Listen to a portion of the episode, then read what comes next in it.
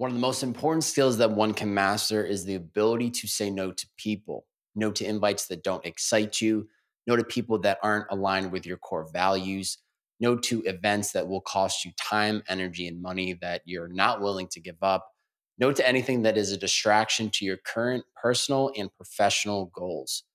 Why must we learn to say no so that we can block out the noises and live a life that is fully aligned with the life we want to create for ourselves? In this podcast, I will explain why it is so difficult for people to say no to others. I will also discuss the six hidden costs that are challenging to measure, but accompany our ability to set boundaries.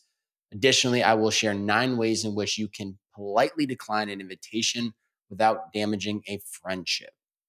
So, why is it so hard to say no to people? There's a few reasons the fear of rejection. We are worried about damaging friendships or being perceived as unhelpful or unfriendly. Who wants to be the one to say no to a dinner at the hottest and newest restaurant in town? Nobody does. The desire for approval. Humans are social beings, and there's a natural desire for acceptance and approval from others.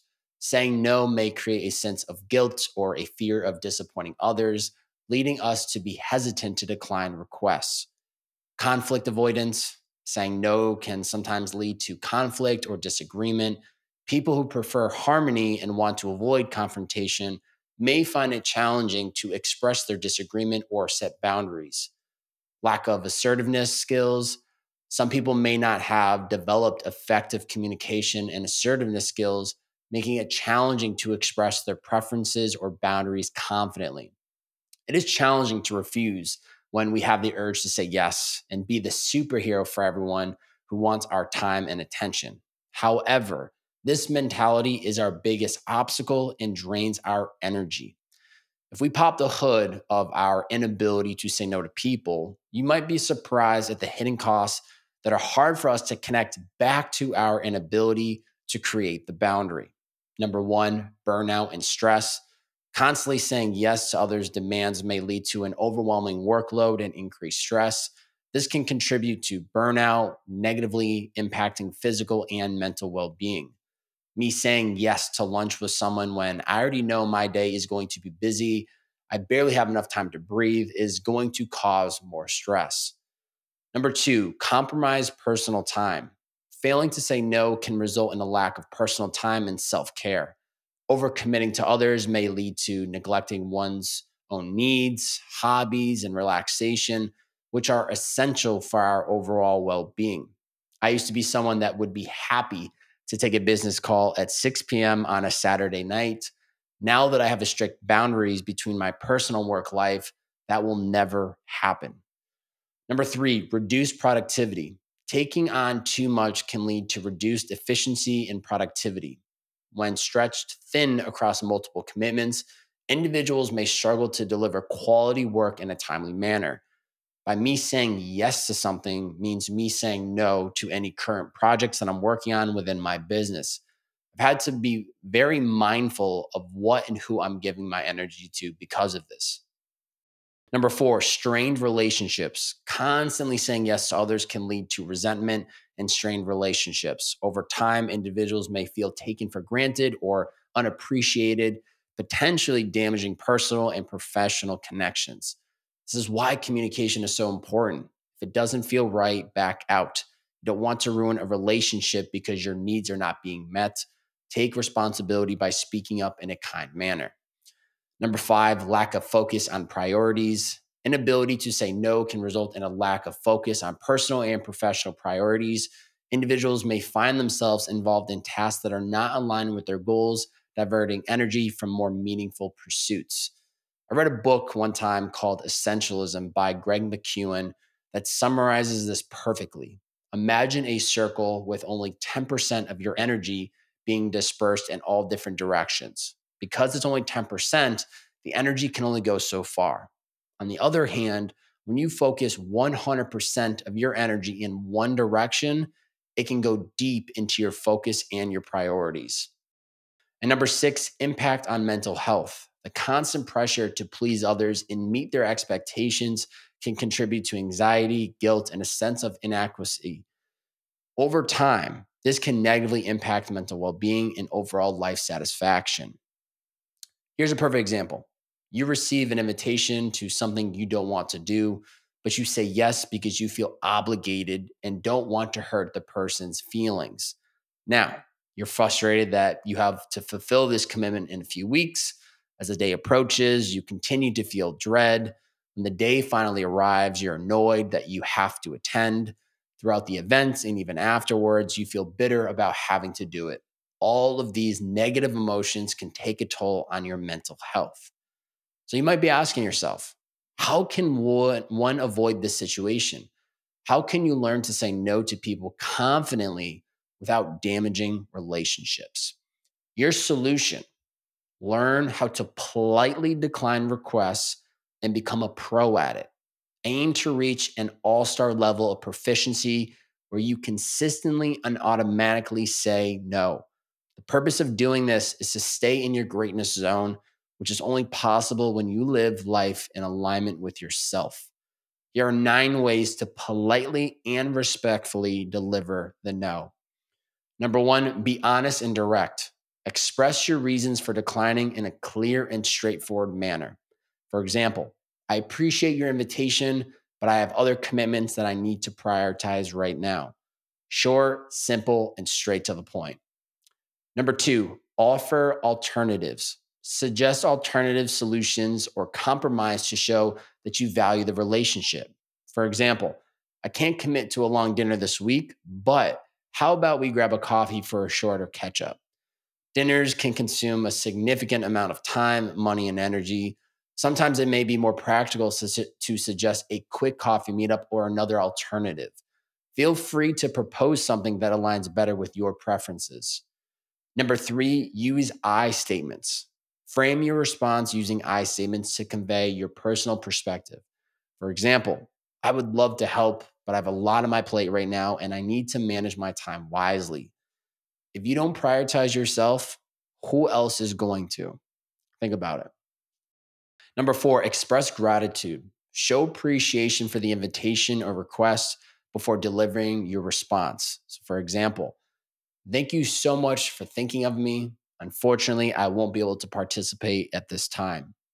The phrase, thank you so much for thinking of me, can have a significant impact and subtly remind the person that you truly appreciate the gesture of them reaching out. Number five, set boundaries. Clearly communicate your limits and boundaries to ensure mutual understanding. For example, I've decided to take on fewer commitments to focus on my well being, so I will need to pass on this. I recently received a text from someone I invited to be on my podcast. They informed me that they will not be doing any podcasts for the next six months as they need to focus on their priorities. I have a great deal of respect for their ability to recognize their needs and set boundaries for themselves. Number six, be firm but polite. Maintain a firm stance while keeping your tone polite and respectful. For example, I have to decline but I hope you understand. Let's plan for something another time. I firmly believe that the way we communicate can greatly influence the outcome. Consider someone asking, Can you pass me that bottle of water? The tone that's used can convey a variety of emotions, which in turn affects how the message is received and responded to. Similarly, we must be mindful of how we communicate the no response to someone. So here it is can you pass that bottle of water? Can you pass that bottle of water? Can you please pass that bottle of water? See how differently they all sound, and it communicates you so much differently. We can do the same when giving people a no response. Number seven, buy time. If you need more time to consider, express the need for reflection. For example, I appreciate the opportunity. Can I get back to you by insert specific date once I check my schedule? I recently heard on a podcast someone share that they do not allow themselves to say yes to anything over the phone. We often feel pressured and may and it may make a decision that we later regret because we're on the phone and we feel we have to say yes right now. If you need more time to consider, communicate that. But also ask yourself if this were tomorrow and your schedule was clear, would you say yes? That should help you make a decision. Number eight, frame it positively. Emphasize your positive intentions and express regret. For example, I wish I could join, but unfortunately, I have to decline. Let's plan something else soon. If it's someone you respect and value, suggest another potential idea if what they propose doesn't align with your preferences. However, if you're trying to distance yourself from this person, avoid communicating the message, let's plan something else soon. Doing so may lead to either them following up again, putting you back at square one, or you being perceived as someone who says one thing and does the opposite. It is the best to avoid both scenarios. Number nine, be consistent. If you've said no, stick to your decision to build trust and consistency in your interactions. You have to do what is best for you. That means saying no multiple times to someone. Don't beat yourself up. You're doing this to prioritize your limited time and energy each day. Questions from the community. Darius asked, How do you know what to say yes to? Great question. I believe you need to constantly ask yourself a few questions. Will this person, event, experience, or opportunity give or take energy from me? Does it align with my core values? Do I feel excited or instantly regretful when committing time to it? Your priorities will shift and change throughout different seasons of your life. That is natural. So, regularly checking in with yourself and asking what you need in this present moment will help you determine what to say yes to. When I first moved to Austin in September, I had a few people I wanted to connect with, but it didn't make sense right away because I needed to focus on unpacking, getting back into my routines, and figuring out all the logistics of moving to a new state. At the time, saying yes to anything community related didn't make sense. But now that I'm settled in, I'm saying yes more to community opportunities because it is a priority to me in 2024. Timing is important, and I have always been realistic with myself about what my focus is in this present moment. Nobody else has the answer to what you should say yes to except for you. So trust your initial gut reaction. Challenge for you two challenges for you, actually. Have you recently committed yourself to something that you now regret? If yes, I challenge you to reach out to them today via text, call, or email and let them know you need to change directions. Use one of the nine examples that I gave today. For the second challenge, I want you to be highly mindful of what you agreed to in 2024 test, try, and utilize any of the nine examples I provided today to politely decline someone. You will likely discover one to three mes- methods that work best for you, and I encourage you to stick with those. Don't be the person who ignores messages or fails to respond. Communicate your refusal. It will speak volumes about your character, and people will see, feel, and respect you for it. Head over to bobbyhobert.com to learn more about my weekly newsletter, digital courses, or my one on one coaching program. The best way to support this podcast is if you enjoyed this episode, screenshot it and whatever platform you're listening in on, post it to your IG story, tag me at Bob That's B O, three B's, four A's, and a Y. Share this episode on your IG story. Let us know what was the biggest takeaway? What did you learn? How did this episode change your perspective? You sharing it out is the beginning of a ripple effect. And hopefully, someone that follows you will see it, want to listen to it, and then get value from it, which they will thank you for sharing it out because you showed them that this was alive and they can listen to it. So please share that out today. If you have not list, uh, rated on Spotify and you're a Spotify listener, we're at 4.9 reviews. Excuse me, we're at a 4.9 review out of 133 reviews. So please drop a review there today. On iTunes, we are at 4.8 on 95 reviews ladies and gentlemen, it does make a difference. So please, please, please drop down a review today. That's it. It's the Bearded Man Podcast.